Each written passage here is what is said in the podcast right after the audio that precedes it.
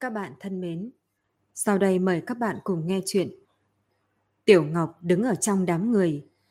Các vị hương phụ lão, hôm nay là ngày cuối cùng Tiểu Ngọc lên đài biểu diễn, nên ta cũng không dùng lồng chim lừa mọi người nữa. Hôm nay ta sẽ đãi mọi người một khúc bách điều triều phượng, xem như cảm tạ nhiều năm nay các vị hậu ái đối với Tiểu Ngọc. Tiểu Ngọc, vì sao cô không lên đài nữa? Có phải sắp gả chồng rồi không? Không biết đã có ai hỏi một câu như vậy. Tiểu Ngọc cười không nói lời nào. Ngay sau đó, một trận tiếng kêu to của hỉ thước rơi xuống từ đỉnh đầu, dừng lại trên mặt những người đang vây xem. Mỗi người đều duỗi cổ tìm kiếm nửa ngày mới phát hiện, làm gì có hỉ thước. Chẳng qua họ lại bị Tiểu Ngọc lừa, lúc này mới không nhịn được, bị cô chọc tới bật cười ha ha không ngừng. Một lát sau, sơn tước, hồi nhạn, chim đầu diều, phượng đầu quyên cùng từng bầy từng bầy bay qua, ở trong đám người díu rít, tranh chấp không thôi. Đỉnh đầu vang lên một tiếng thét dài, đám chim chóc thoáng an tĩnh, một tiếng kêu thanh thúy từ xa vọng lại, xa xưa triển miên, khiến người nghe phải rung động. Phượng Hoàng, là Phượng Hoàng kêu. Tất cả mọi người đều ngó nhìn lên đỉnh đầu, phảng phất nơi đó thực sự có một con chim lớn đuôi màu vàng kim đang bay tới. Hay! Một tiếng trầm trồ khen ngợi từ đằng sau đám người chuyển tới. Tiểu Ngọc bị thanh âm này hù nhảy dựng, dừng mắt nhìn lên, lại thấy một người mặc hoa phục đang xuyên qua đám người mà đi lên trước. Vóc dáng của gã cao to hơn những người khác, nên dù đứng trong đám người thì cô vẫn có thể nhìn thấy bộ dạng của gã một cách vô cùng rõ ràng. Người nọ mặt mày sắc bén, một bộ kiêu căng tự đại, đôi mắt híp lại, ánh mắt lưu luyến trên mặt Tiểu Ngọc thật lâu không muốn rời đi. Tần Đại Nhân, là Tần Đại Nhân. Trong đám người chuyển ra tiếng nghị luận xôn xao, có mấy người thậm chí cuống quýt lui ra ngoài, tránh cùng gã phát sinh bất cứ chuyện gì. Tần ứng bảo đi đến trước mặt Tiểu Ngọc, thấy cô không kiêu ngạo, không xiểm nịnh, bình tĩnh tự nhiên nhìn mình, thì gã liền đoán cô không biết thân phận của mình. Gã cũng nhìn chằm chằm vào cô, khóe miệng lộ ra một mạt ý cười thâm sâu. Tên sai vặt bên cạnh cũng đã sớm nhìn không được, liền đi lên trước đẩy Tiểu Ngọc một phen, khiến cô bị lảo đảo. Nhá đầu này, thế tần đại nhân sao còn không quỳ lạy? Tiểu Ngọc vừa muốn đứng dậy, thì lại bị tần ứng bảo giữ chặt cánh tay đỡ lên. Trong lòng cô sinh ra chán ghét, dùng sức hất cái tay kia ra. Tần đại nhân, luật pháp đại tống cũng không có quy định, thấy quan viên bình thường thì phải quỳ lạy. Ngài không phải đương kim thánh thượng, lễ nghĩa này cũng không khỏi quá đáng.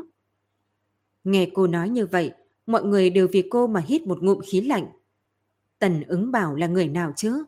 Gã vốn là chính là kẻ ăn chơi chắc táng, lại cưới nữ nhi của hầu ngự sử. Ngày thường chớ nói gã, mà ngay cả kẻ hồ ở bên người gã cũng đều đi ngang ở thành Tân An này. Có thể nói, gã là bá chủ thành Tân An, căn bản không ai muốn chọc vào được. Hôm nay gã bị Tiểu Ngọc chống đối như vậy, thì sợ là sẽ ghi thủ với cô. Tạ lão đại cũng nhanh chóng chạy tới, lôi kéo cánh tay Nhữ Nhi để cô hướng Tần ứng bảo xin tha lỗi. Nhưng Tần ứng bảo kia không những không tức giận mà ngược lại còn nhếch miệng cười. Cô nương giáo huấn rất đúng, bọn họ ngày thường quá bừa bãi, xác thực nên chỉnh đốn lại một phen. Nói đoạn, gã hướng tên sai vặt kia liếc mắt một cái. Tên sai vặt biết là không đúng, liền dầm một tiếng quỳ dạp xuống đất, liên tục tát vào mặt mình, vừa tát vừa nói. Ra giáo huấn đúng, cô nương giáo huấn đúng. Tiểu Ngọc không dự đoán được sự tình sẽ lại như vậy. Cô thấy tên say vặt kia đánh tới mặt mũi sưng vù, vừa định đưa tay ngăn cản, thì trong lòng bàn tay bị nhét một thứ. Nhìn xuống thì mới phát hiện đó là một đĩnh vàng nặng chịu. Lúc cô ngẩng đầu thì lại thấy tần ứng bảo hướng cô mà cười. Tài năng của cô nương thực sự làm tần mỗ kinh ngạc, hôm nay trong phủ ta có việc gấp, ngày mai ta lại tới nơi này tìm cô. Tiểu Ngọc không muốn cùng với gã dây dưa nhiều. Cô nghĩ thầm, dù sao ngày mai mình cũng không có ở đây, nên cũng tùy tiện đáp lời, lại đem đĩnh vàng kia trả lại. Tần đại nhân, nếu ngài cảm thấy ta biểu diễn hay, thì tùy tiện thưởng mấy đồng tiền là được. Đĩnh vàng này quá quý trọng, Tiểu Ngọc không nhận nổi. Tần ứng bảo cười ha hà, rồi quay đầu xuyên qua đám người lên ngựa, Cô nương này có chất giọng thật tốt, Cho dù châu báu quý hiếm thế nào cũng không thể so được, chỉ là một đĩnh vàng, có gì chứ? Dứt lời, gã quất roi, khiến con ngựa chạy bốc lên một trận bụi mù, cả đám người mênh mông cuộn cuộn rời đi. Tiểu Ngọc đứng tại chỗ, nhẹ nhàng thở dài, vừa muốn cùng tạ lão đại thu sạp về nhà, thì lại thấy bùi nhiên từ cầu hình vòm nhảy xuống, chạy về phía mình. Trên tay hắn, phảng phất đang cầm một mặt hồng quang chói mắt. Người còn chưa tới nơi, nhưng tiếng của hắn đã tới trước. Tiểu Ngọc, Tiểu Ngọc, muội xem, ta đem cái gì về cho muội đây này? Hắn đứng lại thở hổn hển, còn chưa kịp thở lấy hơi, thì hắn đã đem đồ trong tay giơ đến trước mặt Tiểu Ngọc. Trầm Ngọc hình con bướm, ta thật sự đã ném được nó. Đúng là trời cao thương tình, ta ném mũi tên đầu tiên đã trúng. Muội không nhìn thấy điển lão đầu nhi kia tức giận tới biến sắc, tiền cũng không thèm thu mà bỏ đi rồi. Tiểu Ngọc đau lòng, giúp hắn lau mồ hôi trên chán. Huỳnh cũng thật là, làm sao vẫn chưa từ bỏ ý định mà lý đi chơi cái trò đó chứ, còn chạy tới khiến cả người đầy mồ hôi, lát nữa cảm lạnh thì phải làm sao? Bùi nhiên chỉ hắc hắc ngây ngô cười, nhanh nhẹn đem cây châm hình con bướm, cắm vào mái tóc đen nhánh như mây của cô. Hắn nhìn cô, tỉ mỉ đánh giá trong chốc lát, rồi nhỏ giọng ở bên tai Tiểu Ngọc. Phu nhân, nàng thật đẹp, tựa như nữ tử trong tranh vậy.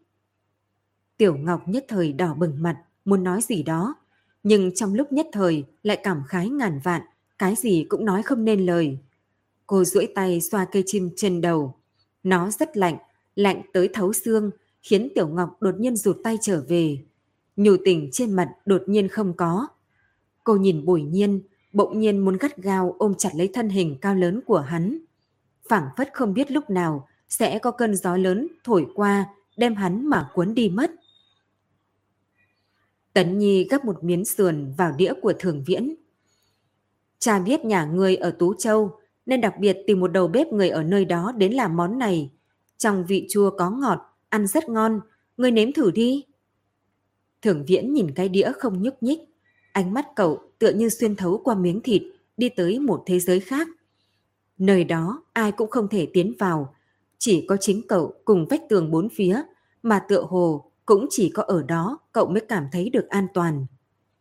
Trình Mục Du cùng Tích Tích đứng ở ngoài cửa, nhìn chăm chú vào hai đứa nhỏ bên trong. Tích Tích thực sự nhịn không được, nhẹ giọng hỏi. Đại nhân, ngài cứ thấy yên tâm để Tấn Nhi cùng thưởng Viễn đơn độc một chỗ sao? Rốt cuộc, dấu chân kia chính là của nó. Trình Mục Du không quay đầu lại mà vẫn nhìn vào trong phòng. Ta đã để Yến cô nương xem qua rồi. Cô ấy nói Thường Viễn hiện tại chỉ là một đứa trẻ hết sức bình thường. Ác quỷ bám vào trên người nó đã đi rồi. Bình thường sao? Trình Mục Du rốt cuộc cũng nhìn cô một cái. Chính bởi vì Thường Viễn có bộ dáng này, ta mới để Tấn Nhi ở bên cạnh nó. Đứa nhỏ này vừa mới trải qua biến cố như vậy, sẽ không còn tin tưởng ai nữa, trừ những đứa trẻ bằng tuổi mình ra. Tích tích cung kính hành lễ, nói ra lời khen từ nội tâm. Đại nhân có tấm lòng nhân hậu, lúc ở thường trạch đã che chở đứa trẻ kia, mãi cho đến hiện tại cũng không hỏi nó nửa câu về vụ án. Hiện tại còn để Tấn Nhi nghỉ học mà ngày ngày làm bạn với Thường Viễn. Thường áp tư, nếu ở trên trời có linh thì hẳn cũng vô cùng vui mừng. Trình Mục Du khẽ lắc đầu. Cũng không phải là ta không hỏi. Cho dù ta có hỏi thì sợ là cũng không có tác dụng. Nội tâm thường viễn hiện tại đã hoàn toàn khóa cứng. Người bình thường căn bản không thể vào được. Trừ phi chính nó chịu mở lòng. Nếu không, kể cả có tra tấn thì cũng đừng hỏng khiến nó nói ra được nửa lời. Bên trong cánh cửa chuyển ra tiếng Tấn Nhi khẽ thở dài. Hóa ra cậu đã đem các món ăn thử một lượt, thế nhưng Thường Viễn lại không nói một câu nào, cứ thẳng tắp nhìn chằm chằm vào cái đĩa của mình, không có hứng thú với bất cứ món nào. Tích tích cũng có chút sốt ruột. Đại nhân, mấy ngày nay Thường Viễn chỉ ăn có một chút cháo, phải miễn cưỡng mới đút được. Nếu cứ tiếp tục thế này, thuộc hạ sợ đứa trẻ này sẽ gục mất. Trình Mục Du lại nhìn vào trong nhà, thật lâu không nói gì. Một lát sau, hắn mới hỏi ra một câu hoàn toàn không có đáp án. Tích tích, lúc cô đi thưởng ra, đã nhìn thấy những ai? Tích tích ngây ra một lúc, lại thấy ánh mắt hắn kiên định nhìn mình, vì vậy đành phải đáp. Chỉ có vợ chồng thường thị cùng thường viễn ở nhà. Nói tới đây, đôi mắt cô đột nhiên trợn tròn. À đúng rồi, ngày đó là thường phu nhân tự mình bưng trà đưa trái cây. Thuộc hạ nhớ rõ, thường áp tư nói nhà họ có nha hoàn về nhà ăn Tết. Ngày hôm sau mới trở lại, cho nên phu nhân mới tự mình tiếp đãi. Đại nhân nói, ngày xảy ra vụ án, hẳn còn có một người khác ở đó, là nha hoàn của thường gia sao? Trình Mục Du khẽ gật đầu. Vậy thì đúng rồi, vì sao thường viễn đối với đồ ăn Tú Châu không có hứng thú? Là bởi vì người nấu nướng ở nhà họ không phải thường phu nhân mà là người khác. Việc này đến đây cũng sáng tỏ hơn. Chỉ là...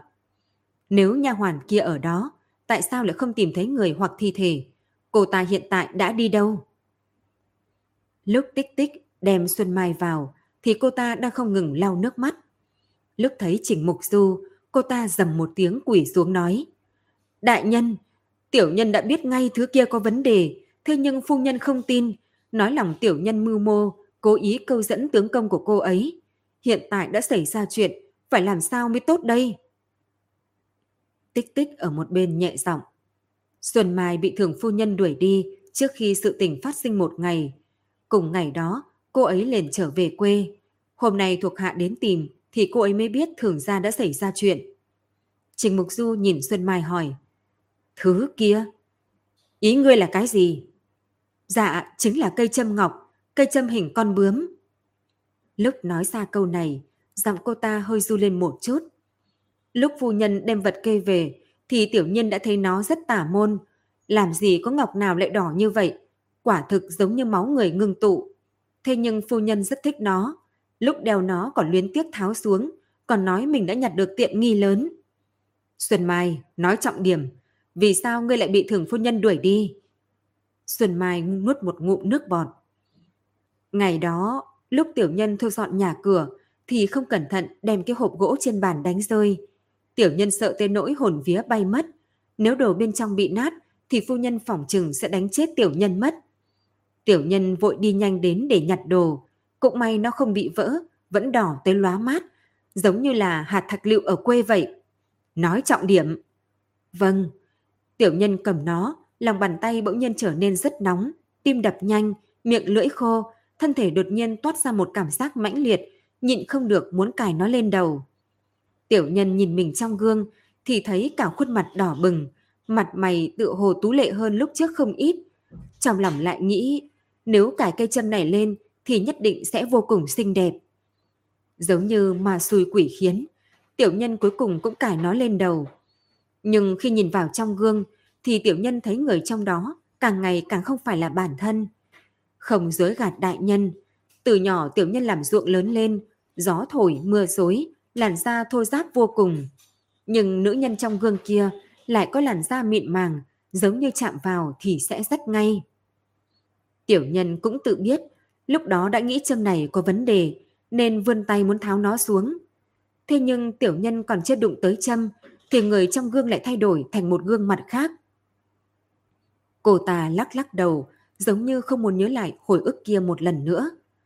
Gương mặt đó trắng bệch, ngũ quan giống như đều dính vào một chỗ. Cái mũi không phải mũi, đôi mắt không phải mắt. Bên trái khuôn mặt có một cái lỗ lớn bằng đầu ngón tay, không biết là mũi hay miệng. Khả năng cô ta chính là dựa vào cái lỗ đó để thở. Đại nhân, ngài nói tiểu nhân có phải là ngốc quá không? Đã biết rõ đó là người chết mà còn suy nghĩ làm sao cô ta có thể sống. Sau đó thì sao? Sau đó tiểu nhân cái gì cũng không biết nữa. Đến lúc tỉnh lại thì đã nằm trên giường. Trên mặt cô ta hơi đỏ lên. Nói đúng ra thì nằm trong ngực của thường tướng công. Xảy ra chuyện như vậy thì đương nhiên là phu nhân không vui. Ngày thường thường tướng công chỉ nhìn người khác một cái mà cô ấy đã tức tới mấy ngày. Lần này vừa vặn bị cô ấy bắt được nên tất nhiên là đã đuổi tiểu nhân đi. Xuân Mai, người mới vừa nói thường phu nhân nhặt được tiện nghi. Vậy châm ngọc này rốt cuộc cô ta đã lấy được ở đâu? Tần ứng bảo đi ra từ một cái ngõ nhỏ chật trội, mặt lạnh hỏi gã sai vặt bên cạnh. Người đã hỏi thăm rõ ràng chưa? Chắc chắn cô ta ở đây chứ? Gã sai vặt sợ tới mức run lên. Bọn họ nói chính là nơi này ạ. Nhưng không biết sao chỗ này lại có đến trăm hộ. Mấy nhà chung một cái sơn. thật đúng là khó quá tìm. Tần ứng bảo chọn một cái ghế đá ngồi xuống nói. Người mang theo mấy người đi từng nhà một mà tìm. Nếu không tìm được thì đêm nay đừng có quay về phủ. Gã sai vặt đáp lời lui xuống.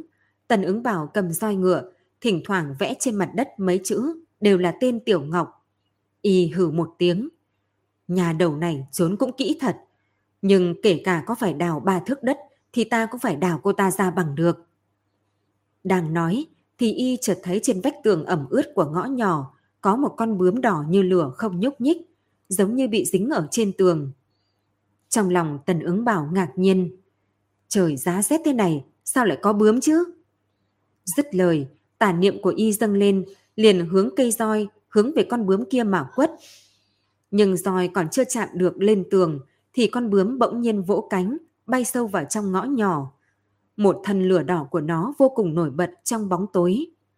Tần ứng bảo bị thu hút đứng dậy, hướng chỗ nó mà chạy tới. Một người một bươm bướm xuyên qua ngõ nhỏ, ước chừng nửa khắc thì con bướm đột nhiên rẽ vào một cánh cửa gỗ. Tần ứng bảo đi theo nó thì đột nhiên không thấy đâu. Trước mắt có một cô nương mặc váy màu hậu phấn hồng, đó chính là Tiểu Ngọc. Tiểu Ngọc thấy Tần ứng bảo đột nhiên đi vào trong nhà thì hoảng sợ. Tần đại nhân, ngài tới đây làm gì vậy? Đôi mắt Tần ứng bảo sáng lên, cắn môi cười hắc hắc, đi qua liền nhấc bồng Tiểu Ngọc lên vai. Làm cái gì ư? Ta tới đón tân nương tử hồi phủ chứ sao nữa? Lúc Tiểu Ngọc phản ứng lại, thì Tần ứng bảo đã đem cô khiêng ra khỏi cửa. Cô không kịp phản ứng nhiều, mà chỉ kịp rút cây châm ngọc để trước cổ. Đại nhân, nếu ngài dám làm sằng bậy, hôm nay ta sẽ chết ở trước mặt ngài. Tần ứng bảo cười lạnh một tiếng, bả vai bỗng nhiên hất một cái, liền đeo Tiểu Ngọc từ trên vai thả xuống. Y vươn cánh tay, từ giữa không trung đón được cô, thuận đường cầm lấy tay phải đang nắm chặt cây châm của cô. Muốn chết sao? Nữ nhân bị ta cướp đi ban đầu đều đòi sống đòi chết, nhưng chỉ cần mấy ngày họ đã biết ta tốt thế nào. Vừa mới dứt lời, khóe mắt của y nhìn thấy tại lão đại đang chạy ra từ trong viện, cầm trường đao để biểu diễn trong tay, một bộ muốn cùng y liều mạng. Tần ứng bảo ôm Tiểu Ngọc, nhưng vẫn thoải mái đá rơi cây đao của ông, rồi lại nói với mấy gã say vặt vừa mới cuống quýt chạy tới. Đem lão gia tử cũng thỉnh hồi phủ cho ta, không thể chậm trễ nhạc phụ đại nhân được. Đoàn người không màng tới cha con tạ thị, dãy rủa mà bịt kín miệng hai người rồi ném lên ngựa. Sau đó cả đám chạy về phủ thái úy ở Nam Thành Tân An. Đi được một nửa, Tần ứng bảo đắc ý hướng người trong lòng nhìn lại, nhưng thấy Tiểu Ngọc đang dưng dưng lệ nhìn mình. Hắn giật mình, đem cô ôm chặt hơn, lúc cúi đầu thì thấy trong mắt cô không còn nước mắt, mà khóe mắt hơi nhọn lúc này nhếch cao, khóe miệng lộ ra một nụ cười, khiến y phải lạnh cả người. Trầm Ngọc hình con bướm sao? Yến Nương buông khung theo trong tay, dương mắt nhìn Trình Mục Du. Nếu nhà hoàn kia nói đúng, thì đó hẳn là tà vật đoạt mệnh. Đại nhân, thứ đồ kia làm sao mà rơi vào tay thường phu nhân? Xuân Mai nói, nó là do thường viễn từ chợ ném chúng nên mới được đem về. Người bề quán là ai vậy? Là một lão đầu họ Điền, nhưng hôm nay ta phái người đi tìm thì hắn không còn ở đây nữa. Hắn bày hàng lưu động, hẳn là đã đi chỗ khác. Yến Nương nhẹ nhàng về cầm. Họ Điền kia đóng vai trò mấu chốt.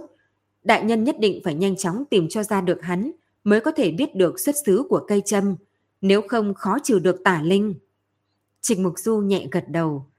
Ta đã phái người ra khỏi thành đi tìm hắn, chỉ là châm ngọc kia đã đi phương nào, thường ra cũng không bị trộm cướp, chẳng lẽ nó mọc cánh mà bay đi mất sao? Cây trầm ngọc kia đã bị tà linh nhập vào thì cũng không còn là vật thật nữa. Nó có khả năng tự tìm kiếm mục tiêu, đuổi theo người nó nhìn chúng. Nó sẽ coi trọng người nào? Trần Mông dù tử mặt, điệp lộng mỹ nhân thoa. Nói không chừng hiện tại nó đang ở trên đầu mỹ nhân nào đó rồi. Ngô thầm hướng bếp lò nếm thêm vào một thanh gỗ vụn. Mới vừa rồi ngọn lửa còn hữu khí vô lực, thế nhưng trong thoáng chốc đã bùng lên. Chỉ trong chốc lát đã khiến nước trong nồi sôi tới bốc ra khói trắng. Đỉnh Phương cắn hạt dưa, đầu lưỡi, lựa nhân rồi nhai nhai hai cái nuốt vào, tiện thể đem hạt dưa ném vào trong bếp. Ngô thẩm nhìn cô ta trầm mặt, bộ dáng không vui, thì vội nhỏ giọng hỏi. Giáo úy làm gì vậy? Đã muộn thế này rồi, lại còn muốn hưng sư động chúng đi nấu cơm nấu nước. Chẳng lẽ đều là vì vị di nương mới tới kia sao? đỉnh Phương liền phỉ một ngụm. cái gì mà di nương? Cũng chẳng khác gì mấy cô nương ở Tê Phượng Lâu kia là bao. Ngày ấy chẳng qua tiện tay mới mang cô ta về. Qua mấy ngày chơi chán thì không biết sẽ an trí thế nào. Nói không chừng còn không cao bằng ta đâu. Trong lòng ngô thầm, liền phỉ một tiếng xem thường, thế nhưng ngoài miệng lại nói. Cô nương nói phải, cô nương nói phải. Bà ta nhanh nhẹn, đem nước sôi trong nồi đổ vào bồn. Cô nương, mau đưa qua đó đi, nếu để lâu giáo úy lại mắng người đấy. đỉnh Phương không tình nguyện, đem vỏ hạt dưa trong miệng phun ra đất, rồi khom lưng bưng bồn đồng lên, tức giận mà đi ra ngoài. Ngô thầm ở phía sau hử lạnh một tiếng. còn không phải là nhân lúc giáo úy uống say mà hầu hạ một đêm sao, lại còn tưởng mình là chủ tử cơ đấy. Nước trong thùng gỗ rốt cuộc cũng đầy, đỉnh phương lau mồ hôi, lúc này mới nhớ tới vị tạ tiểu thư ngồi sau màn lụa kia nãy giờ không nói câu nào. Trong lòng cô ta lập tức cáu giận hơn vài lần. Cô ta lười biếng đi tới bên cạnh màn lụa. Cô nương, canh giờ không còn sớm, nên tắm gội đi. Bóng người sau màn lụa giật giật, đứng lên vén rèm, từ phía sau đi ra. Đỉnh Phương đánh giá cô ta từ đầu tới chân. Mặt tuy rằng không tồi, nhưng một thân quần áo vải thô này, nếu ném trong đám người thì chẳng ai thèm chú ý. Cũng không biết tại sao lại lọt được vào mắt ra. Trong lòng cô ta thình lình nảy lên một cỗ mừng thầm. Đúng rồi, thịt cá ăn nhiều quá thì sẽ ngấy. Muốn ăn chút cháo trắng rau dưa. Già hẳn là thích đồ mới mẻ. Qua mấy ngày không chừng sẽ trở mặt không nhận người nữa. Nghĩ tới đây, cô ta cũng không duỗi tay nâng mà chỉ vào hướng cái thùng chỉ. Cô nương muốn ta hầu hạ hay là tự mình tắm? Sau khi hỏi, cô ta che miệng cười hai tiếng. À, nhìn bộ dáng của cô nương thì cũng không giống với được quen hầu hạ. Ta nghĩ vẫn để ta làm đi, chứ để cô làm thì sợ là 10 ngày nửa tháng cũng không tắm xong đâu. Trên người cáu bẩn chắc cũng phải dày tới mấy tấc, ta sợ một mình cô tắm cũng không được sạch sẽ. Tiểu Ngọc cũng không nói câu nào mà chỉ nhàn nhạt, nhạt nói đúng một câu, làm phiền. Sau đó tự mình cởi quần áo bước vào thùng gỗ. Đình Phương thấy cô ta không cùng mình so đo thì trong lòng thấy càng hụt hẫng, nghĩ thầm, chẳng lẽ người thực sự đem ta trở thành nha hoàn sao? Sợ cùng ta tranh chấp thì mất thân phận hay sao? Nghĩ vậy, cô ta liền tức giận mà đi tới, uể oải dội nước lên người Tiểu Ngọc, trong đầu dần dần nổi lên ác niệm. Cô nương, nước này hơi lạnh, để ta thêm một chút nước nóng nữa nhé. Cô ta thình lình hỏi ra một câu, không đợi người đáp ứng, đã bưng đến một chậu nước nóng mới mang tới, toàn bộ đều đổ lên đầu vai của Tiểu Ngọc. Bả vai Tiểu Ngọc nhẹ co rúm lại, làn da trắng nõn lập tức đỏ lên một mảng lớn. đỉnh Phương rất đắc ý, thế nhưng ngoài miệng lại cả kinh mà kêu lên. Ấy, xin lỗi xin lỗi, ta vô ý quá, không cẩn thận làm nước nóng đổ lên người cô nương. Cô nương có bị thương không? Mau để ta nhìn xem nào. Ai chà, đỏ một mảng rồi. Nếu để ra biết thì không biết sẽ đau lòng thế nào đâu. Tiểu Ngọc chậm rãi quay đầu, đôi mắt như hắc ngọc nhìn vào ánh mắt coi thường, che giấu khiêu khích của Đình Phương. Cô cười, cười tươi ôn nhu dễ gần, giống như người đối diện là thân nhân của mình vậy. Ta không sao, tỷ tỷ tốt, không cần phải chú ý. Đau đớn hơn thế này ta cũng đã chịu qua, chút đau đớn này có là gì chứ? Mặt đỉnh phương cứng lại, sau lưng tự nhiên nổi lên một tầng mồ hôi lạnh, xuyên qua da thịt, thấm tới tim, khiến trái tim cũng đập chậm lại. Tiếng cười cứ liên tiếp vang lên từng trận một, khi cao, khi thấp, lúc ở trên xà nhà, lúc lại như đang cúi xuống dưới nhìn trộm, có khi lại trốn dưới gầm giường, dán sát ván giường mà thấp giọng tố cáo gì đó với Đình Phương. Cô ta run rẩy một cái, tỉnh lại từ trong mộng. Mới vừa nghỉ ngơi được một hơi thì đã thấy một bóng người lướt qua cửa sổ, nhìn dáng vẻ rất giống Tiểu Ngọc. Cô ta thịch một cái ngồi bật dậy, sợ hãi vừa nãy lập tức biến mất vô tung, chỉ còn lại ác ý tràn đầy đoán rằng nửa đêm cô ta ra đây làm gì chứ? Chẳng lẽ lần đầu nhìn thấy nhiều thứ hiếm và đắt nên muốn thửa dịp ban đêm yên tĩnh mà đi trộm vài thứ sao?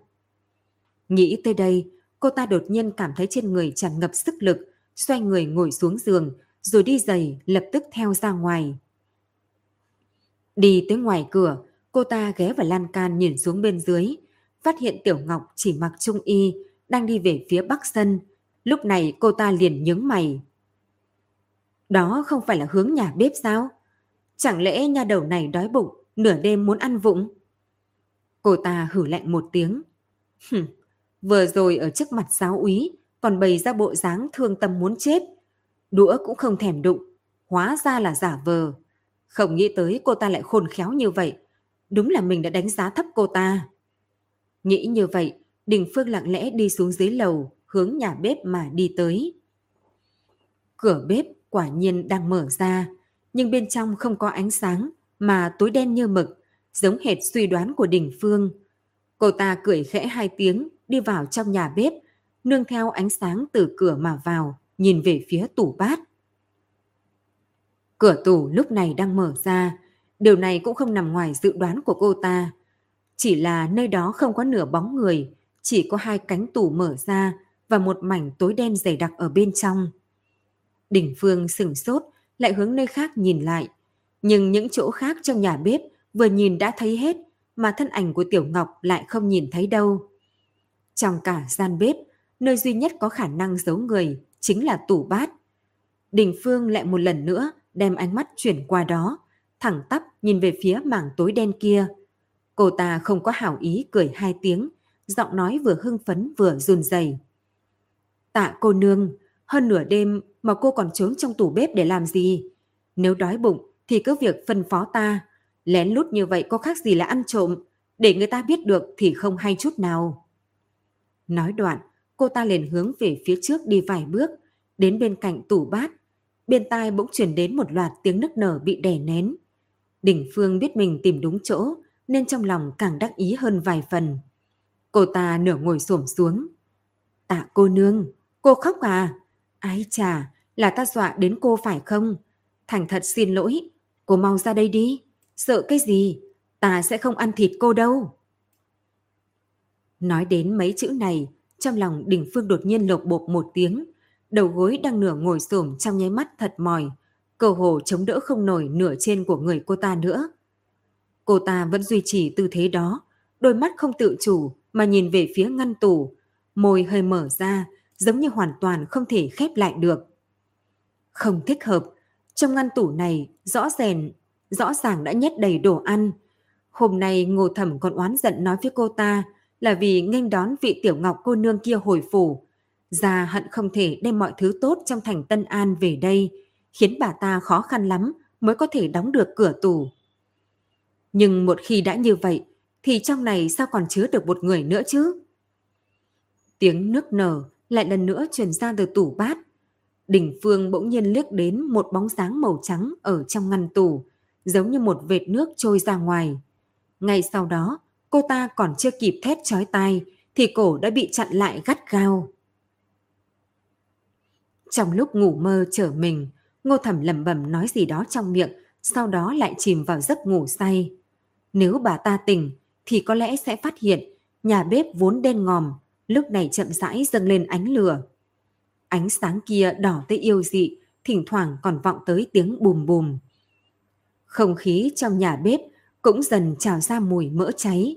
Mùi đó theo khe cửa trào ra ngoài, lan ra khắp mảnh sân nhỏ. Lúc trời hửng sáng, Tiểu Ngọc bị một tiếng thét chói tai đánh thức. Cô mở ra đôi mắt chùa xót, lăn từ trên giường dậy rồi đi ra khỏi phòng. Vừa ra khỏi phòng, cô đã thấy ngô thẩm té lộn nhào từ nhà bếp ra, khuôn mặt đầy hoảng sợ, rất giống ban ngày ban mặt mà thấy quỷ. Tiểu Ngọc không kịp hỏi, vội hoang mang rối loạn chạy xuống dưới lầu, túm chặt lấy ngô thẩm còn đang bò trên mặt đất, rồi cao giọng hỏi. Sao vậy? Đã có chuyện gì? Ngô thẩm ngẩng đầu, toàn bộ lời muốn nói đều nghẹn ở trong họng, không nói được câu nào. Bà ta thở hồng hộc, ngón tay hướng nhà bếp mà chỉ, sau đó xoay người ngồi bệt xuống đất, trong miệng lẩm bẩm nói. A-di-đà Phật, A-di-đà Phật. Tiểu Ngọc nhìn nhà bếp ở phía bắc, phát hiện có vài làn khói đen bay ra từ bên trong, uốn lượn trong không khí, hóa thành những đám xương xám xịt. Trong lòng cô kinh ngạc, hai chân không nghe sai bảo mà đi về phía trước đó. Trên đó có treo hai chiếc đèn lồng đỏ, cái này là để chuẩn bị đón cô nên mới có. Hai chiếc đèn đang đung đưa trong sương mù, giống như đang vẫy tay với cô vậy. Mới vừa đi tới cửa nhà bếp, thì Tiểu Ngọc ngửi thấy một mùi hương khí lạ. Cô dừng bước, trong đầu chỉ có một ý nghĩ. Thịt sao? Hơn nữa còn là thịt bị nướng cháy. Nhưng là ai? Hơn nửa đêm không ngủ được, còn ở chỗ này mà nướng thịt chứ? Vấn đề này rất nhanh đã có đáp án. Bởi vì cô bỗng nhiên liếc thấy một đôi chân đi giày theo màu hồng nhạt. Trên mặt giày có hai đóa hoa sen, cánh màu hồng, nhụy màu vàng. Hai cái chân đó rơi ngay bên ngạnh cửa, ngửa lên trên, mũi chân giống như hai lưỡi dao, nhọn tới dọa người. Tiểu Ngọc thở dốc vì kinh ngạc, tay cô bám chặt lấy khung cửa, móng tay bấm thật sâu vào da thịt. Cô nhận ra đôi giày này, chúng là của Đỉnh Phương. Ngày hôm qua cô ta còn khoe với cô, giày này là dùng gấm tứ xuyên. Theo đôi giày nhìn lên, thấy chân, rồi đến eo và ngực. Tiếp theo chính là khuôn mặt của Đỉnh Phương quý trọng nhất. Nhưng hiện tại nó đang ở đâu? Tay Tiểu Ngọc nắm chặt thành quyền, hít vào một hơi rồi bước vào nhà bếp. Cô rốt cuộc cũng biết cái mùi kia đến từ đâu. Cả đầu của Đình Phương đều nhét ở trong bếp lò, phân chia từ phần cổ, chia làm hai đoạn bất đồng. Trong bếp vẫn chưa hoàn toàn tắt lửa, thỉnh thoảng vẫn có vài tàn than bắn ra ngoài, mà đầu của Đình Phương chính là nguồn phát ra của những đốm lửa tàn đó. Đầu cô ta hiện tại chính là một quả cầu thịt hồng hồng đen đen, ngũ quan đều dính vào nhau, không phân biệt được gì. Tóc thì đã cháy hết, chỉ còn lại mấy sợi quan tít cắm trên cái đầu trụi lùi, trông vô cùng quái dị đáng sợ. Trong lúc hoảng hốt, Tiểu Ngọc phảng phất như nhìn tới thân thể của cô ta giật giật. Cánh tay đặt nghiêng ở trên eo, gian nan rút ra, ngón trỏ hơi cuộn lại, chậm rãi chỉ vào mình. Con bướm, con bướm. Trước mắt Tiểu Ngọc tối sầm lại, thân thể thẳng tắp ngã xuống ngạch cửa, rơi vào một mảnh tối đen hư vô. Cây liễu buông xuống cành lá non mềm như tơ, đung đưa trong gió giống như làn khói nhẹ. Tiểu Ngọc đẩy ra cành liễu che trước mặt, chống má nhìn đầm nước dưới thân. Cô thất thần một lúc lâu mới phát hiện mình đang đứng trên một cái thuyền hoa, thân thể nhẹ nhàng lay động theo dòng nước. Đối diện con sông là một con đường dài. Trên đường du khách đông đúc như mắc cười, náo nhiệt giống hệt như thành Tân An. Thành Tân An? Nghĩ đến ba chữ này, Tiểu Ngọc liền phát hoảng. Chẳng lẽ hiện tại mình đã rời khỏi Tân An rồi sao? Nhưng cô đang ở đâu đây? Là ở Đại Tạp Viện mà cô sinh ra và lớn lên sao? Hình như không phải. Nhân sinh của cô tựa hồ đã phát sinh chuyển biến lớn lao nào đó. Nhưng hiện tại cô lại đau đầu tới lợi hại, cái gì cũng không thể nào nhớ nổi. Một bóng người mặc áo trắng ở trên bờ thu hút sự chú ý của cô. Cô ngẩng đầu, phát hiện đó là một vị thư sinh trẻ tuổi. Người đó cũng đang nhìn cô, ánh mắt sáng quắc, so với sao trời còn sáng hơn. Thần thuyền động vài cái, thân thể Tiểu Ngọc cũng lắc lư theo, rồi ủng một tiếng, có thứ gì đó rơi trên đầu cô vào trong nước. Ở trong nước vẽ ra một đạo ửng đỏ. Thư sinh ở trên bờ cả kinh, xoay người nhảy vào trong sông, bơi về phía con thuyền kia. Thân thể thon dài của hắn như một đuôi cá bạc, nhớ loạn dòng xuân thủy trong lòng cô. Đỉnh đầu cô lúc này lại truyền đến một trận choáng váng. Trước mặt Tiểu Ngọc bỗng nhiên tối sầm, cảnh tượng trước mặt cũng thay đổi thành chỗ khác. Trước mặt cô là một trụ đồng cháy đỏ rực, đang lách tách phát ra khói đen, huân tới mức mắt cô đều nổi lên một tầng lệ quang. Thông qua tầng tầng khói trắng, cô nhìn thấy vị bạch y thư sinh vừa nãy đang bị trói gô, quỷ gối trước trụ đồng. Thân trên của hắn trần trụi, trước ngực che kín vết roi đánh. Chỉ cần hủy khuôn mặt này đi, người sẽ bỏ qua cho chàng có đúng không? Cô nghe thấy chính mình nói ra câu này, nhưng giọng nói lại không phải của cô mà thuộc về một nữ tử khác. Người bên cạnh thư sinh nói câu gì đó, cô không nghe rõ bởi vì thân thể cô chợt như tên rời khỏi cung, hướng trụ đồng kia chạy tới, hai tay gắt gao ôm lấy nó, mặt cũng dán lên toàn bộ. Một mùi thịt khét tràn vào miệng mũi cô. Tiểu Ngọc nhớ được mùi này. Sáng nay, cô mới vừa ở phòng bếp ngửi được nó. Nó bốc ra từ thi thể đã hoàn toàn biến đổi của đỉnh phương. Cô ta duỗi ngón tay cuộn lại mà chỉ về phía Tiểu Ngọc, nói Con bướm, con bướm. Tiểu Ngọc ho khan vài tiếng, mở tròn mắt, vội vàng kéo lấy ống tay áo của người bên cạnh, thở hồng hộc. Con bướm? Cô ta nói con bướm sao? Bướm bướm ư, mùa này lấy đâu ra bướm bướm? Tần ứng bảo đè thấp giọng, cười vài tiếng, nhưng nghĩ nghĩ rồi lại thấy mình nói có gì đó không đúng. Y không phải nhờ một con bướm dẫn đường mới tìm được Tiểu Ngọc hay sao?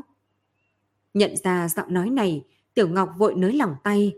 Cô giữ chặt chăn che ở trên người, hướng bên trong giường lùi lại, cảnh giác nhìn nam nhân đang ngồi ở trên giường. Tần ứng bảo hé miệng cười. Tiểu Ngọc, nàng đang nhường chỗ cho phu quân sao? Dứt lời, y liền cởi giường, cởi giày để lên giường, gấp gáp kể bên cô đang ngồi dựa vào tường. Nếu ngài còn tiến vào đây, ta sẽ chết cho ngài xem. Cô cắn đầu lưỡi, bội dạng chết không sờn. Tần ứng bảo nhướng lông mày, một lát sau y vẫn ngượng ngùng xuống giường, ngoài miệng lại cứng rắn nhắc nhở. Chớ quên, cha nàng đã ở trong phủ, nếu nàng chết thì ông ta sẽ lẻ loi hiu quạnh, như vậy nàng biết thế nào mới tốt rồi chứ. Tiểu Ngọc thấy y không cường thế ép người thì cũng nới lỏng môi răng, vừa định thở ra một hơi thì ngoài cửa lại vang lên vài tiếng gõ. Một giọng nói dịu dàng lập tức truyền vào. Ứng bảo, nghe nói Tây Viện đã xảy ra chuyện, nên ta cố ý tới xem, có tiện để ta vào không? Tần ứng bảo không hề sợ hãi, mà đáp lời được. Lập tức, cửa bị đẩy ra. Một nữ tử khoảng hơn 20 tuổi được nha hoàn đỡ vào trong phòng. Mặt cô ta thật dài, nhiều năm lãnh đạm đã ngưng tụ thành bộ dạng không giận tự uy hiện tại. Nhưng sau khi nhìn đến tần ứng bảo thì sự lạnh lẽo kia lại hóa thành nhu tình. Trên mặt cô ta chợt lóe nụ cười yếu ớt. Đầu tiên là hướng tần ứng bảo hành lễ, rồi ánh mắt mới dừng ở trên mặt Tiểu Ngọc, cẩn thận đánh giá cô một phen. Sau đó cô ta đi đến bên giường mà kéo tay Tiểu Ngọc. Vị này chính là cô nương gia mới có được phải không? Quả nhiên diễm lệ vô song, đốt đèn lồng đều khó mà tìm được. Chàng tìm được được ở đâu một muội muội xinh đẹp thế này vậy? Ứng bảo còn đang suy nghĩ phải trả lời ra sao, thì Tiểu Ngọc đã thay y trả lời trước. Phu nhân hiểu lầm, tiểu nữ là người làm siếc, nào xứng vào tần phủ. Thỉnh phu nhân mở lòng từ bi, đem cha con tiểu nữ thả ra khỏi phủ. Tiểu Ngọc vô cùng cảm kích. Nghe cô nói vậy, ứng bảo lúc này liền nhịn không được. Y nhìn Tiểu Ngọc, lông mày rậm nhíu lại một phen. Thấy vậy, tần phu nhân nhanh chóng nhéo tay Tiểu Ngọc một cái. Vừa mới tiến phủ đã nói cái này, khó trách già mất hứng. Thôi được rồi, trước không hàn huyền vội, chúng ta nói chính sự đi. Kỳ thực ta là vì chuyện của đỉnh phương mới đến Tây Viện. Cô ta bây giờ còn nằm ngay đơ trong Tây Sương Phòng. Ứng bảo, chẳng nói xem, việc này có cần phải báo quan không? Nghe được hai chữ đỉnh phương này, trong lòng Tiểu Ngọc trượt lạnh. Hóa ra đó không phải là mơ. Đỉnh phương đã chết, thi thể bây giờ còn để trong tần phủ. Thấy sắc mặt cô đại biến, tần phu nhân vội lệnh cho nha hoàn hồng dục đem một chén trà lên. muội muội dọa đến cô sao? Xin lỗi, ta nghe Ngô Thẩm nói, tối qua hai người có chút tranh chấp, nhưng muội không cần phải để trong lòng. Nhà đầu đỉnh phương kia mồm miệng sắc bén, bình thường ở trong phủ không coi ai ra gì đã quen, đối với muội không hề kính trọng, mà muội cũng không cần phải để trong lòng. Cô ta đã chết, muội cũng không cần cùng với cô ta so đo. Nàng nói với cô ấy chuyện này để làm gì? Cô ấy mới tới, vốn đã không quen, nàng còn cố tình bắt chuyện chết chóc để dọa cô ấy. Tần ứng bảo lúc này không kiên nhẫn mà cắt lời cô ta. Sắc mặt tần phu nhân cứng đờ, lập tức che miệng cười nói. Là ta sơ ý, mong muội muội thứ lỗi. Thế nhưng... Đỉnh phương chết, quả thực có chút kỳ quái, thật sự không cần phải báo quan phủ sao? Cô ta đồng thời quay đầu, nhìn về phía tần ứng bảo hỏi. Tần ứng bảo khoát tay nói. Nhiều một chuyện không bằng bớt một chuyện.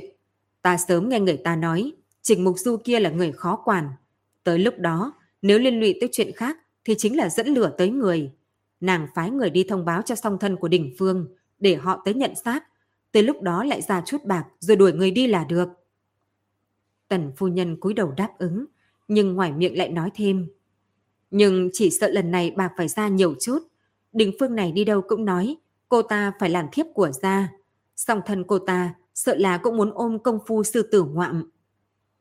Tần ứng bảo liếc nhìn cô ta rồi nói, vậy cho nhiều bạc một chút, tần phủ không thiếu.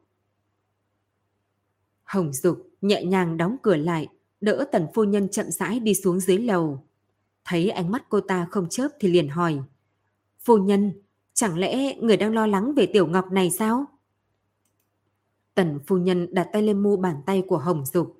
Đầu ngón tay cô ta lạnh lẽo. Hồng Dục vì vậy vội vàng đem một túi trường nóng nhét vào trong tay cô ta. Nhiều năm như vậy, ta đều mở một mắt, nhắm một mắt. Đó là bởi vì ta không có con nối dõi, nên khiến kẻ khác mượn cớ. Thứ hai là vì ta biết giáo úy hắn cũng chưa bao giờ chân chính đặt tâm lên những nữ tử kia. Cho dù có, thì cũng chỉ nồng nhiệt trong 10 ngày nửa tháng, qua là qua luôn. Nhưng lần này, ta lại cảm thấy không giống trước kia.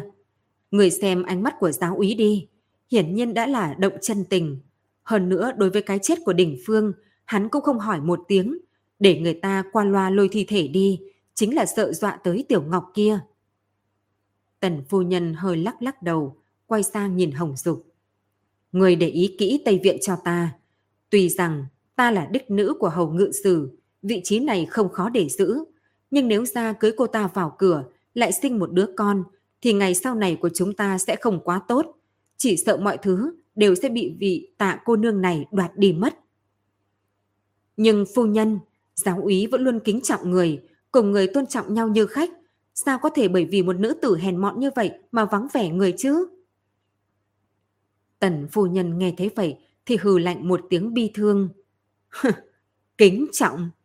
Trên đời này có nữ nhân nào muốn trượng phu kính trọng mình chứ? Huống chi, hắn chỉ là kiêng kỵ thế lực của cha ta ở trong triều mà thôi. Hồng Dục, người còn trẻ, không hiểu những chuyện này. Nhưng người phải nhớ kỹ, giữa nam và nữ phải ồn ào nhốn nháo mới là chân tình. Cái gọi là kính trọng, nói khó nghe một chút, chính là xa lạ mà thôi. Hồng Dục thấy cô ta nói tới thương cảm thì cũng không dám nói thêm gì nữa mà chuyên tâm đỡ cô ta xuống lầu. Vừa đi tới trong viện thì thấy gã sai vặt bên người tần ứng bảo vội vàng chạy tới hướng bọn họ hành lễ rồi đi lên trên lầu. Có chuyện gì mà gấp như vậy cứ như là con loi choi không có quy củ gì hết. Hồng Dục lạnh giọng hỏi gã. Gã xe vặt kia cứng người lúc này đành phải xoay người lại mà hành lễ. Hồi bẩm phu nhân là, là... Là cái gì? Chẳng lẽ trong phủ còn có chuyện phu nhân không thể biết hay sao? Hồng Dục mắng một câu. Không không không, kỳ thực người nhà tạo cô nương đã tìm tới cửa, đang ở ngoài cửa nháo muốn đòi người. Còn nói nếu tần phủ không đem người giao ra thì họ sẽ báo quan. Bùi nhiên bị mấy gã sai vặt áp ở trước cửa tần phủ. Cửa son đỏ thắm khiến mắt hắn đau đớn. Trong đầu hắn hiện giờ chỉ là một mảnh hỗn độn, chỉ có một ý niệm rõ ràng duy nhất, đó là phải đem bằng được Tiểu Ngọc trở về. Trừ cái đó ra thì mọi chuyện khác hắn đều không thể nghĩ gì được. Cửa lớn bị đẩy ra từ bên trong, thân ảnh hắn ngày nhớ đêm mong kia xuất hiện giữa hai cánh cửa. Tiểu Ngọc mặc váy dài màu nguyệt bạch, thoạt nhìn giống như một cảnh mai độc lập. Bùi nhiên giật mình, dùng sức tránh khỏi mấy gã sai vặt kia hướng cô đi tới. Nhưng còn chưa đi lên được bậc thang thì thân mình Tiểu Ngọc đã bị bóng người ca lớn phía sau che lại. Đó là Tần ứng bảo. Y nhìn bùi nhiên, khóe miệng lộ ra một nụ cười không thèm để ý tới. Sau đó chậm rãi nâng lên một cánh tay, đặt ở trên đầu vai gầy yếu của Tiểu Ngọc. Nương tử, nếu hắn đã quật cường như vậy, mềm cứng không ăn, thì nàng cứ đơn giản giải thích với hắn một lần, để cho hắn chết tâm đi. Nương tử! Bùi nhiên nhất thời không kịp phản ứng. Tiểu Ngọc không phải thê tử qua cửa của mình hay sao? Tiểu Ngọc không phải thê tử chưa qua cửa của mình hay sao? Sao Tần ứng bảo lại đem cô ôm vào trong ngực, còn luôn miệng gọi cô là nương tử? Hắn nhìn Tiểu Ngọc, hốc mắt từ hồng biến thành trắng, cả khuôn mặt đều lộ ra trắng xanh. Bùi nhiên ca, huynh về đi. Tiểu Ngọc mấp máy môi, rốt cuộc cũng nói ra được câu này. Ta đã là người của giáo úy rồi. Cái gì? Bùi nhiên không nhúc nhích, tần ứng bảo đắc ý cười hai tiếng, rồi ôm Tiểu Ngọc một lần nữa trở lại trong viện. Đại môn ầm một tiếng đóng lại, đem hai người hoàn toàn ngăn cách. Tiếng cửa đóng kinh động tới bùi nhiên, đem hắn từ trong mở mịt kéo lại. Hắn điên cuồng chạy tới cửa chính, dùng sức mà vỗ, đá, đập từng chút một. Mấy gã sai vặt ở cửa cũng không để ý tới hắn mà chỉ khoanh tay đứng nhìn náo nhiệt. Thôi, đừng có lao lực nữa. Nữ nhân bị giáo úy của chúng ta nhìn chúng thì có ai lúc đầu mà không ngoan cố, nhưng sau đó đều chăm y ngàn thuận hết. Cô nương này thật là có phúc khí. Giáo úy chơi nhiều nữ nhân như vậy cũng chưa từng muốn cưới ai vào cửa đâu. Đây là người đầu tiên đấy. Quen ăn sơn chân hải vị nên gặp được cháo trắng rau xào lại không dừng được miệng. Bùi nhiên nghe bọn họ vũ nhục Tiểu Ngọc như vậy thì không màng tất cả mà hướng mấy người kia lao tới. Nhưng chưa kịp tới gần thì đã bị bọn hắn dùng trưởng côn đánh ngã. Gậy gỗ to đánh trên lưng trên eo hắn, làm người lại giống như không biết đau, không động đậy, cũng không dãy rủa. Đứng ở bên kia cửa, Tiểu Ngọc nghe được tiếng đập nặng nề, thừa nước mắt nhịn không được mà trào xuống. Cô tức giận nhìn chằm chằm tần ứng bảo. Ta đã y theo lời ngài, cùng huynh ấy kết thúc tình cảm, chẳng lẽ thủ hạ của ngài còn muốn đánh chết huynh ấy? Ứng bảo cười lạnh một tiếng. Nương tử, cái này thì nàng không hiểu rồi. Chỉ có ăn đau thì hắn mới tỉnh ra được. Đơn giản làm lòng hắn đau thấu xương một lần thì hắn mới có thể hoàn toàn quên nàng đi. Dứt lời, y lại ý vị thâm trường nhìn Tiểu Ngọc một cái. Thấy cô vẫn đứng không đi thì liền tự mình đi vào trong nội viện. Tần phu nhân tiếp nhận thuốc viên hồng dục đưa qua, nuốt xong mới hỏi. Thế nào? Bùi nhân kia bị đánh gần chết, cuối cùng được muội muội của mình đến đưa về rồi. Tần phu nhân đem chén trà loảng xoảng đặt trên mặt bàn. Cái gì? Bùi nhân bị thương thành như vậy mà tiểu ngọc kia cũng không nháo sao? Hồng Dục lắc đầu đáp. Nghe nói giáo úy dùng phụ thân cô ta áp chế, nói nếu cô ta không nghe lời thì sẽ giết chết tạ lão gia tử. Tần phu nhân nắm lấy chén trà, trong mắt xoay chuyển vài vòng, trong miệng hử lạnh một tiếng. Muốn cự tuyệt bùi nhiên thì thiếu gì cách. Hắn để Tiểu Ngọc chính miệng đi nói, đơn giản là vì trong lòng ghen ghét tình nghĩa của cô ta với bùi nhiên mà thôi. Xem ra ra lần này thực sự rơi vào lưới tình rồi. Phu nhân, chúng ta nên làm gì đây? Cũng không thể để cô ta uy hiếp địa vị của người được. Tần phu nhân ngước mắt lên, thanh âm lạnh tới nỗi, hồng dục có chút sợ hãi. Tiểu Ngọc kia, coi trọng nhất chính là cái gì? Tình cảm với Bùi Nhiên đã đứt, cô ta coi trọng nhất đương nhiên là tạ lão gia tử. Nếu tạ lão đại đã chết, thì có phải cô ta sống cũng không bằng chết không? Hồng Dục bừng tỉnh đại ngộ. Nô tỳ đã hiểu, để nô tỳ đi an bài. Khoản đã. Tần phu nhân gọi cô ta lại. Cái chết của Đình Phương, ngươi cũng phải điều tra cho rõ ràng. Cô ta chết kỳ quặc như vậy, nói không chừng, thực sự đã bị người mưu hại. Vạn nhất là Tiểu Ngọc làm, thì đỡ cho chúng ta phải động thủ. Thường Viễn cuối cùng cũng chịu ăn cơm. Tích tích nhìn Thường Viễn đang ăn cơm từng ngụm thì vui mừng mà nói. Khẩu vị là thứ thật thần kỳ, chẳng sợ ký ức, bởi vì việc nào đó mà tổn thương thì ký ức với hương vị sẽ không biến mất.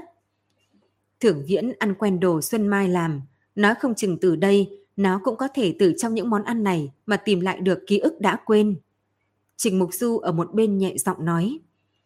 Nhưng nếu đứa trẻ thực sự nhớ lại hết, thì không biết với nó là chuyện tốt hay xấu. Kể cả hồi ức có là tàn nhẫn, cũng không thể quên nó đi được. Nếu không cuộc đời còn lại của thưởng Viễn chỉ có thể đần độn mà sống qua ngày. Lời nói của Trịnh Mục Du càng ngày càng trầm trọng. Tích tích cảm thấy trong lời hắn có ẩn ý, nhưng không hỏi nhiều. Bởi vì Tấn Nhi đã cơm nước xong, lúc này đang quay đầu lại hướng ngoài cửa sổ chớp chớp mắt. Tích tích hướng cậu vẫy tay, cậu liền đi ra nhẹ nhàng đóng cửa lại. Cha, con lợi hại không? Thường viễn rốt cuộc chịu ăn cơm rồi, là con nói với cậu ta, còn nói ngàn vạn. ngàn việc vạn lời, thế nhưng ăn cơm vẫn là quan trọng nhất. Cậu ta nghe xong, liền ăn luôn hai bát cơm đấy. Trình Mục Du không vạch trần, ngược lại còn tán dương sờ vào đầu nhi tử. Còn còn phải cố gắng hơn, ngày nào đó nếu Thường Viễn nguyện ý nói chuyện thì công đầu sẽ thuộc về Tấn Nhi. Tấn Nhi cao hứng nhảy lên, Trình Mục Du sủng nịnh cười cười. Tích tích, cô ở đây cùng với bọn trẻ, ta còn có việc về thi phòng trước. Thấy Trình Mục Du đã đi xa, Tích Tích mới đưa Tấn Nhi đang đánh đu trên người mình kéo tới. Vui thế sao? Lúc nhận được tiền mừng tuổi của lão gia, cũng chưa thấy đệ mừng tới vậy. Tấn Nhi từ trên người cô trượt xuống dưới, rồi nghiêng đầu nói. Ta không gặp tổ phụ. Mấy ngày trước không phải đệ đi biện lương sao? Sao lại không đi thỉnh an tổ phụ? Lão gia gần đây thân thể không được khỏe, không ra khỏi cửa. Đại nhân hẳn là mang đệ về nhà mới đúng chứ? Tấn Nhi lắc đầu nguẩy nguậy.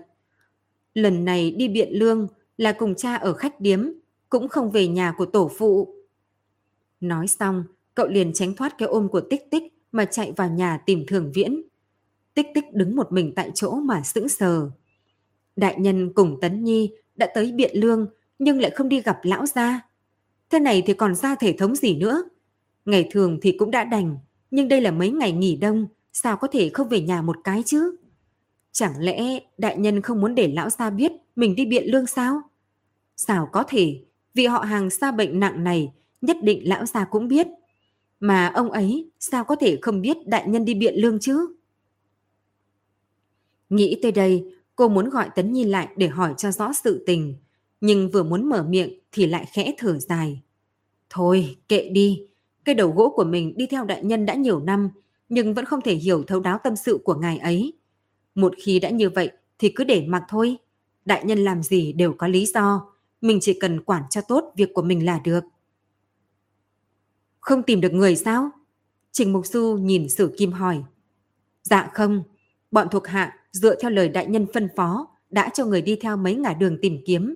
Thế nhưng ba ngày nay vẫn không tìm thấy lão đầu kia đâu. Trình Mục Du vuốt cầm. Sao có thể thế được? Một lão nhân gia như ông ta còn phải đẩy xe tay. Vô luận thế nào thì ba ngày cũng đủ để cho các ngươi đuổi theo. Sao có thể đến bóng người cũng chưa thấy chứ? Chẳng lẽ ông ta mọc cánh? Có lẽ các ngươi bỏ lỡ ông ta ở đâu đó thì sao? Sử Kim ôm quyền nói. Là thuộc hạ làm việc sơ sót, thuộc hạ lại phái người đi tìm ông ta. Lần này nhất định sẽ tìm thấy được lão nhân kia. Dứt lời, y liền sải bước đi ra ngoài.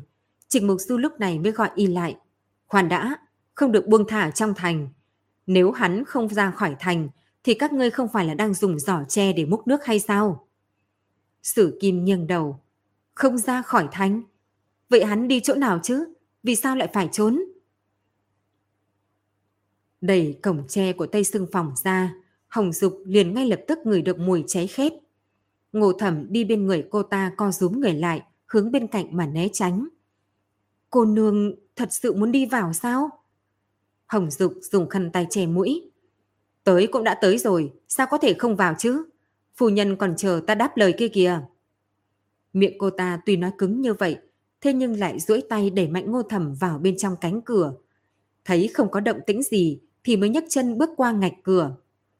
xác chết của đình phương bị tùy tiện ném xuống đất, cái chiếu che thân thể cũng đã bị lệch sang. Cô ta cứ vậy nằm trên mặt đất theo hình chữ đại. Tóc đều bị đốt hết, cả đầu chỉ còn một quả cầu thịt đen thui, khiến người ta không nỡ nhìn thẳng. Ngô thầm trốn ở góc phòng, bàn tay che lại sườn mặt, đến khóe mắt cũng không muốn dừng ở trên người đỉnh phương. Cô nương xem, cô ấy giống như ta đã nói, đầu bị đốt tới độ không nhận ra được, cô còn bắt ta cùng đi đến đây làm gì chứ? Hồng Dục bắt bà ta đến cùng, vốn là để lấy thêm can đảm.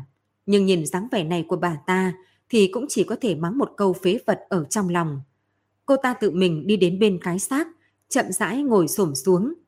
Ánh mắt cô dừng trên cổ đỉnh phương. Nơi đó tuy rằng bị khói hun đến đen, nhưng không có dấu vết bị bóp cổ.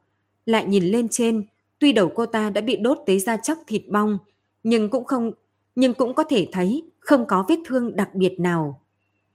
Nhưng cô ta không nhìn thấy tận mặt thì rốt cuộc vẫn chưa từ bỏ ý định. Vì vậy cô ta hướng ngô thẩm mà gọi. Mau tới giúp ta. Bà làm như mình là chủ tử ở một bên mà nhìn vậy. Mau tới giúp đi, đem người cô ta lật ra đi.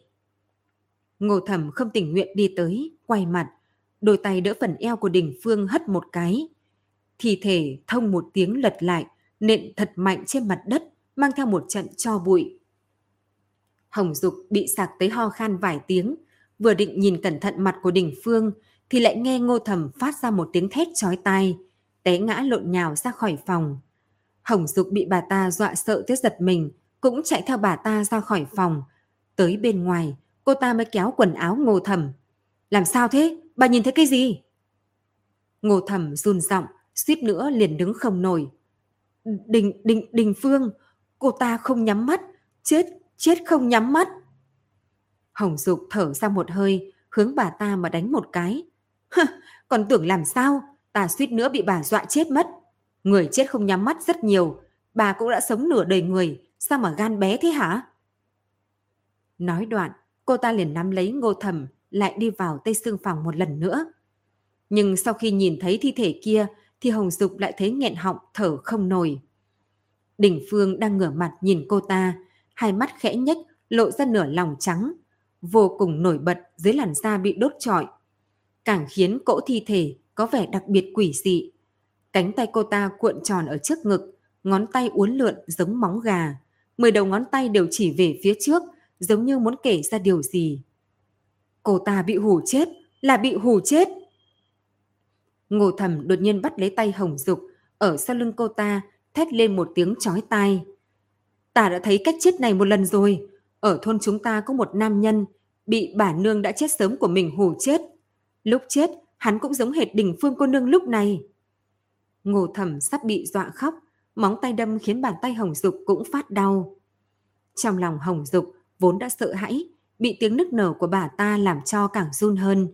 Hiện giờ cô ta cũng không nghĩ đến việc báo cáo kết quả nữa mà nhanh chóng đi ra khỏi tây xương phòng, đóng sầm cửa lại, đem mùi hôi thối kia chặn ở sau lưng, sau đó mới thở mạnh vài cái, cưỡng bách bản thân bình tĩnh lại.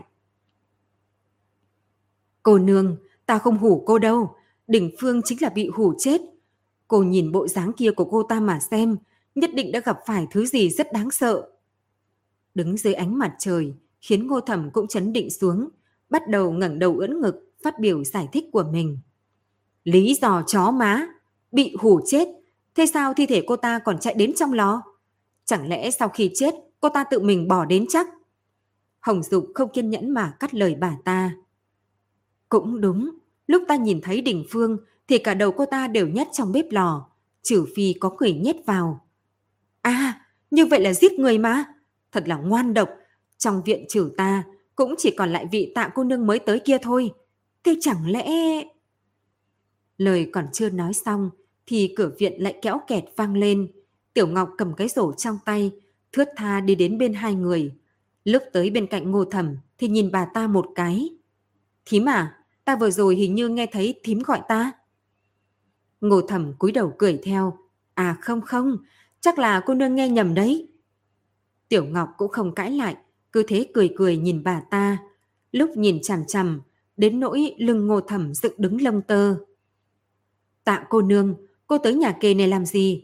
Nề này đen đủi, đừng có để nhiễm lên người cô. Hồng Dục đi lên thay ngô thẩm giải vây. Tiểu Ngọc cười cười đáp. Ta tuy cùng đỉnh phương ở chung không lâu, nhưng cô ta đã chết thì ta nghĩ cũng nên tới đưa cô ta một đoạn đường, không thể để một mình cô ta lẻ loi lên đường như vậy được. Lời này nhẹ nhàng nói ra, nhưng Hồng Dục và Ngô Thẩm nghe vào trong tai thì lại thấy hụt hẫng. Nói đoạn, cô liền đem ánh mắt rời khỏi hai người kia, đẩy cửa tây xương phòng đi ra mà đi vào. Đem tế phẩm trong rổ dọn ra sau đó, hai tay chấp ngực, hướng về cái xác quái dị của đình phương mà đọc kinh. Thấy vậy, Hồng Dục vội lôi kéo ngô thẩm đi ra khỏi sân. Hai người một đường đi đến hoa viên, lúc này mới dừng bước chân. Ôi giời ơi, làm ta sợ muốn chết. Tạ ngô nương này cũng thật không phải là người bình thường đâu. Nhìn một cái xác như thế mà mặt không đổi sắc. Hồng Dục lúc này lại móc ra hai thỏi bạc nhét vào tay ngô thầm. Giúp ta theo dõi cô ta. Có chuyện gì thì lập tức hướng phu nhân bẩm báo. Nếu thực sự tóm được sai lầm của cô ta thì sau này bà còn được thưởng nhiều hơn. Ngô Thầm ngoài miệng nói ta nào dám, thế nhưng ánh mắt lại dừng lại trên hai thỏi bạc lấp lánh kia. Cuối cùng bà ta cười ngây ngô, đem bạc thu vào cổ tay áo. Cô nương, nhất định ta sẽ giúp cô nhìn chằm chằm cô ta. Chuyện khác thì ta không dám quản, cũng quản không được. Nếu thực sự xảy ra chuyện gì, thì cô cũng đừng làm khó dễ ta. Hồng Dục không kiên nhẫn hướng bà ta gật đầu, sau đó nhắm viện phía đông mà đi. Ánh trăng bò từng chút một lên ngọn cây. Ngô Thẩm ngồi ở dưới tàng cây hạnh đào chết héo trong viện, nhìn chằm chằm lên cửa sổ trên lầu thật lâu. Đêm nay, Tần ứng bảo muốn đi ngoài, đi ra ngoài xã giao. Lúc hoàng hôn đã cố tình tới gặp Tiểu Ngọc, mang theo hai nha đầu được lựa chọn tỉ mỉ, còn phân phó ngô thẩm mỗi ngày phải làm thật nhiều đồ ăn cho Tiểu Ngọc, sau đó mới yên tâm ra ngoài. Nhưng chưa đến giờ tuất thì hai nha hoàn đã đi ra ngoài, nói Tiểu Ngọc để các cô tự mình đi làm việc, còn mình thì chỉ muốn ngủ. Hai người nhàn rỗi cũng không biết làm gì, nên mượn cớ mà chuồn ra khỏi sân.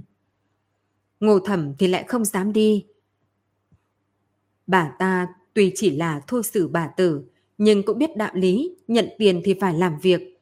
Vì vậy bà ta vẫn luôn ngồi ở trong viện, nhìn chăm chăm vào cửa sổ đã tắt đèn từ lâu, một chút chậm trễ cũng không dám. Gió đem cành khô trên đỉnh đầu bà ta thổi vang, ngô thẩm thoáng dùng mình, vừa định trở về phòng khoác thêm cây áo, thì lại nghe thấy trên lầu truyền đến một trận tiếng cười.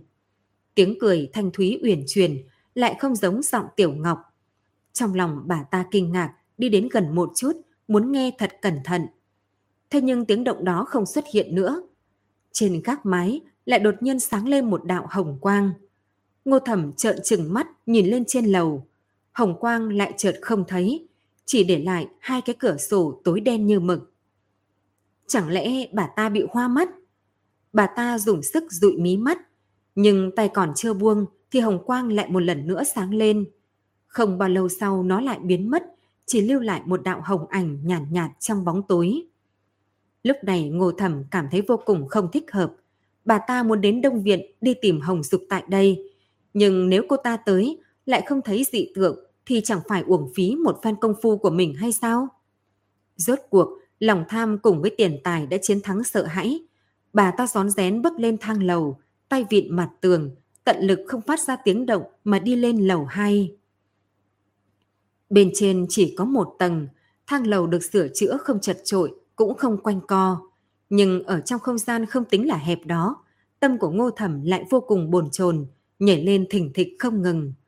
Bà ta cảm thấy chỗ này hôm nay đặc biệt tối, ánh trăng phảng phất bị thứ gì đó chặn lại, căn bản không chiếu được vào nơi đây.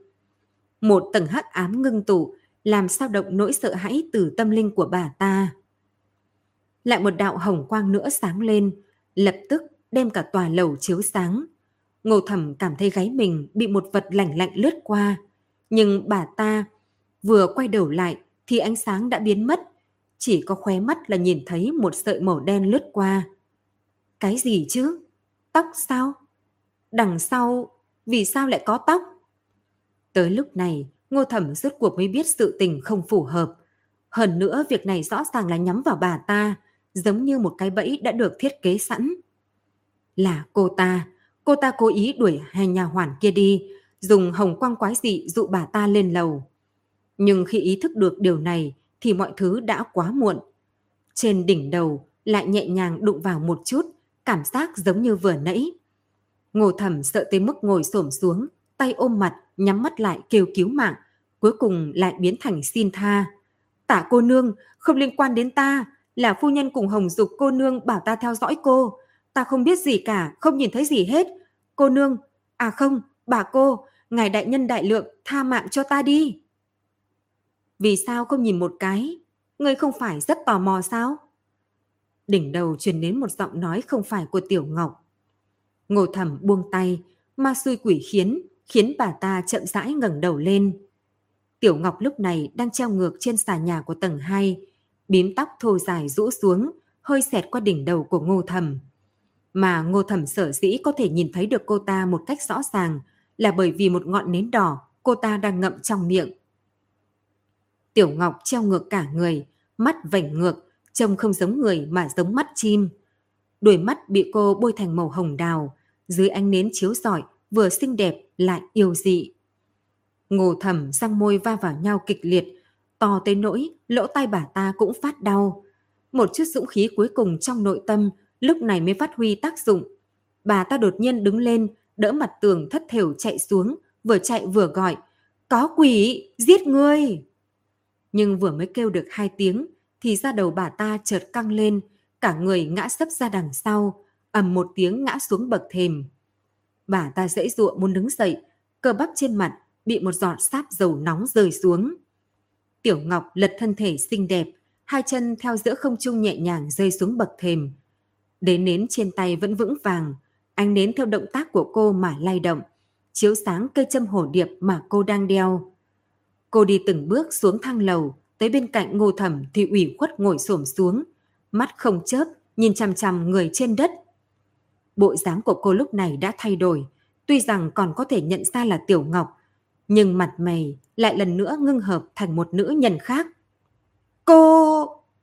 Ngô thẩm nâng tay phải lên, run run rẩy rẩy chỉ vào mặt cô. Nhưng không đợi bà ta nói ra chữ thứ hai, thì ngọn nến nóng bỏng liền cắm thẳng vào miệng bà ta. Ngọn lửa lại không hề tắt, mà theo dầu nến khuếch tán từng chút một.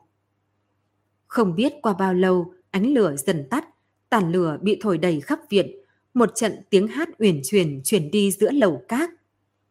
Thuyền rồng lay động, đông phục đông, hoa sen trên hồ hồng càng hồng, sóng nhàn nhạt, nhạt, nước mênh mông, nô cách hà hoa lộ không thông, Tây Hồ, Nam Hồ đấu màu thuyền, Nam Bồ tím liệu đầy Trung Châu, sóng miểu miểu, nước từ từ, giải phụng quân vương vạn tuế du. Tần ứng bảo vừa hồi phủ thì đã đến Tây Viện, trông thấy trên gác xếp đã tắt đèn thì hướng hai tiểu nha đầu hỏi. Cô nương ngủ rồi sao? Hồi bẩm ra, cô nương hôm nay thân thể không khỏe nên đã đi sớm mà nghỉ rồi. Ứng bảo nhếch miệng cười nói. Cũng tốt, sáng sớm ngày mai nàng thức dậy, nhìn thấy cái này thì hẳn là vui mừng lắm đây. Nói đoạn, y liền lệnh cho đám gã say vặt, đi theo đem đồng chi mua được ở chợ. Lúc này treo lên hết, nhìn cả viện treo đầy lồng chim, y kìm lòng không đậu mà thổi sáo. Ra, ngài làm sao mà biết được tạ cô nương sẽ vui mừng chứ? Một tiểu nha hoàn không hiểu mà họ nói. Ứng bảo đắc ý cười cười. Ta hôm nay đã đặc biệt hỏi tạ bá. Ông ta nói từ nhỏ Tiểu Ngọc đã rất thích chìm chóc. Đứa trẻ nhà khác hay chạy chơi lung tung trong sân. Còn nàng thì chỉ một mình ngồi dưới tảng cây cùng chim chóc nói chuyện. Có thế mới luyện ra được tài nghệ lợi hại như vậy. Lần đầu tiên ta nhìn thấy nàng thì đã cảm thấy nàng không giống người trên thế gian, ngược lại giống tiên tử trên trời. Tuy quần áo nàng nghèo túng, nhưng lại không thể che đậy được khí độ của nàng. Nói tới đây, y lại một lần nữa nhìn thật sâu về phía lầu cát phía tây, trong mắt lộ ra thâm tình không giấu được. Ngày mai, các ngươi không cần gọi nàng tỉnh dậy, ta sẽ tự mình tới đánh thức.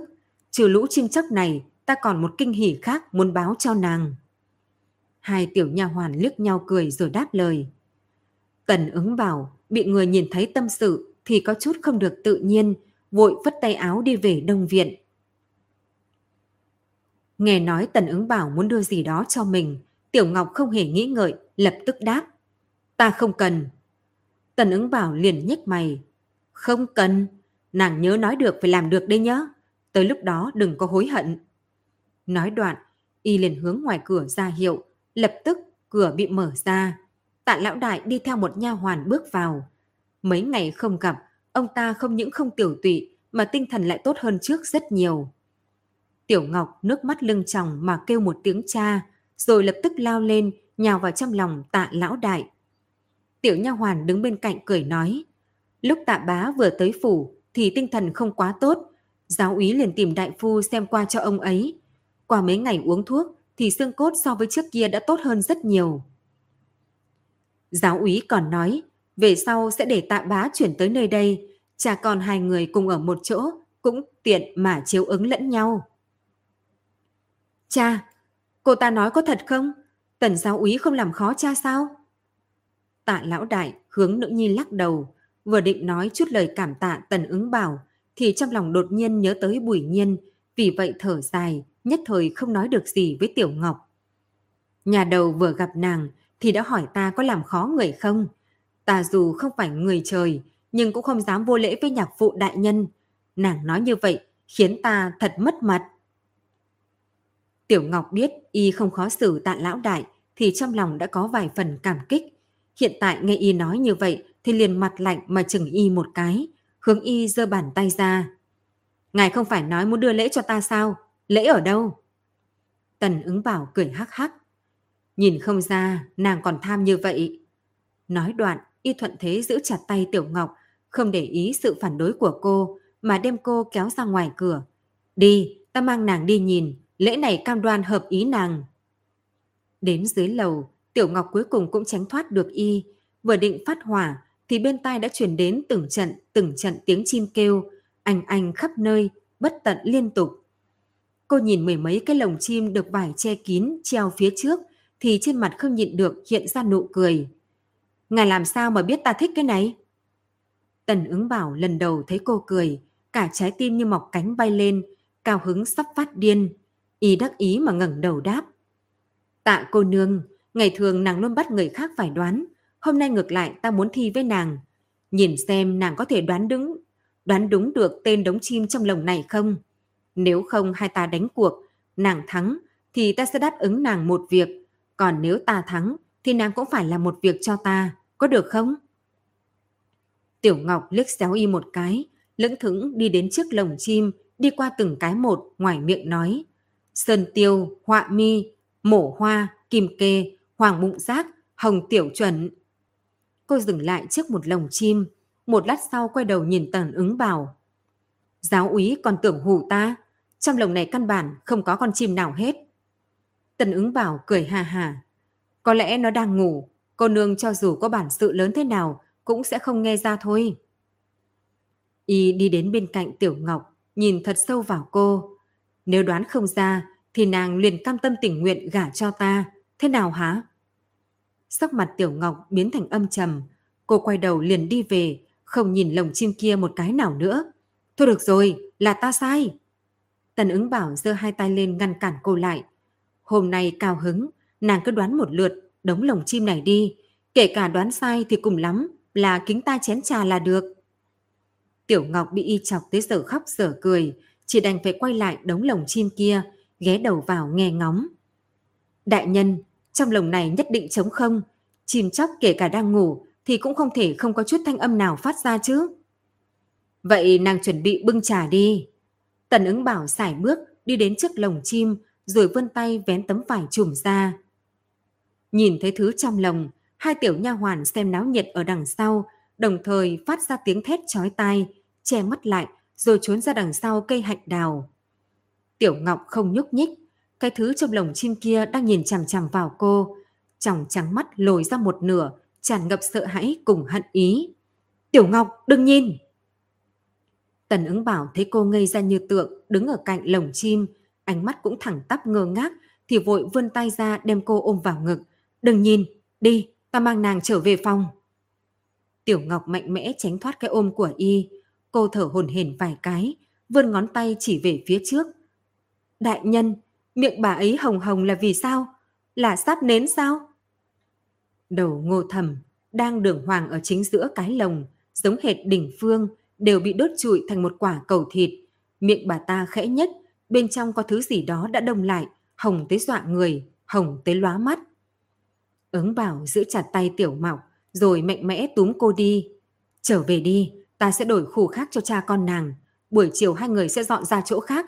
Còn chuyện ở đây cứ giao cho ta, nàng không cần phải quản. Tiểu Ngọc vừa đi, vừa quay đầu nhìn lồng chim. Chim chóc bên cạnh cũng bị kinh hãi, ở trong lồng vùng vẫy trên dưới, muốn bay ra ngoài. Nhưng cái đầu cháy đen kia lại được đặt ở chính giữa lồng sắt như đang thực hiện một nghi thức hiến tế quỷ dị nào đó. Ngọn nến. Tiểu Ngọc nắm chặt tay.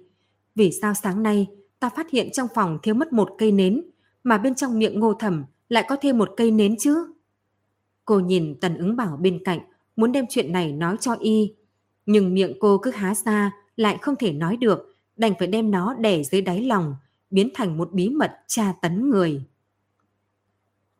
Các bạn thân mến, các bạn vừa nghe xong tập tiếp theo chuyện Tân An Quỷ Sự. Cảm ơn các bạn đã ủng hộ và theo dõi. Hẹn gặp lại các bạn. Tạm biệt tất cả các bạn.